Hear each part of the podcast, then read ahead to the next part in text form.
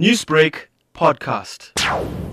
Well, just before 10 o'clock, Netcare 911 received a call for gas exposure, noxious gas exposure at a primary school in Effingham Heights. We arrived on scene to find most of the children outside. They had been taken to a safe area that was well ventilated. We assessed all the patients on scene, all of them were in a stable condition, complaining of uh, itchiness, scratchiness, and a bleediness in their mouth, throat, and their, their lungs. We have assessed all the patients. As I mentioned, they are in a stable condition and they will be transported shortly to, to hospital. Has the cause of the incident been established? No, not yet. Thought it might have been algae gas, but there's no, there's, there's nothing in the direct vicinity of the school to uh, warrant a cause to think that it might have been a specific kind of gas.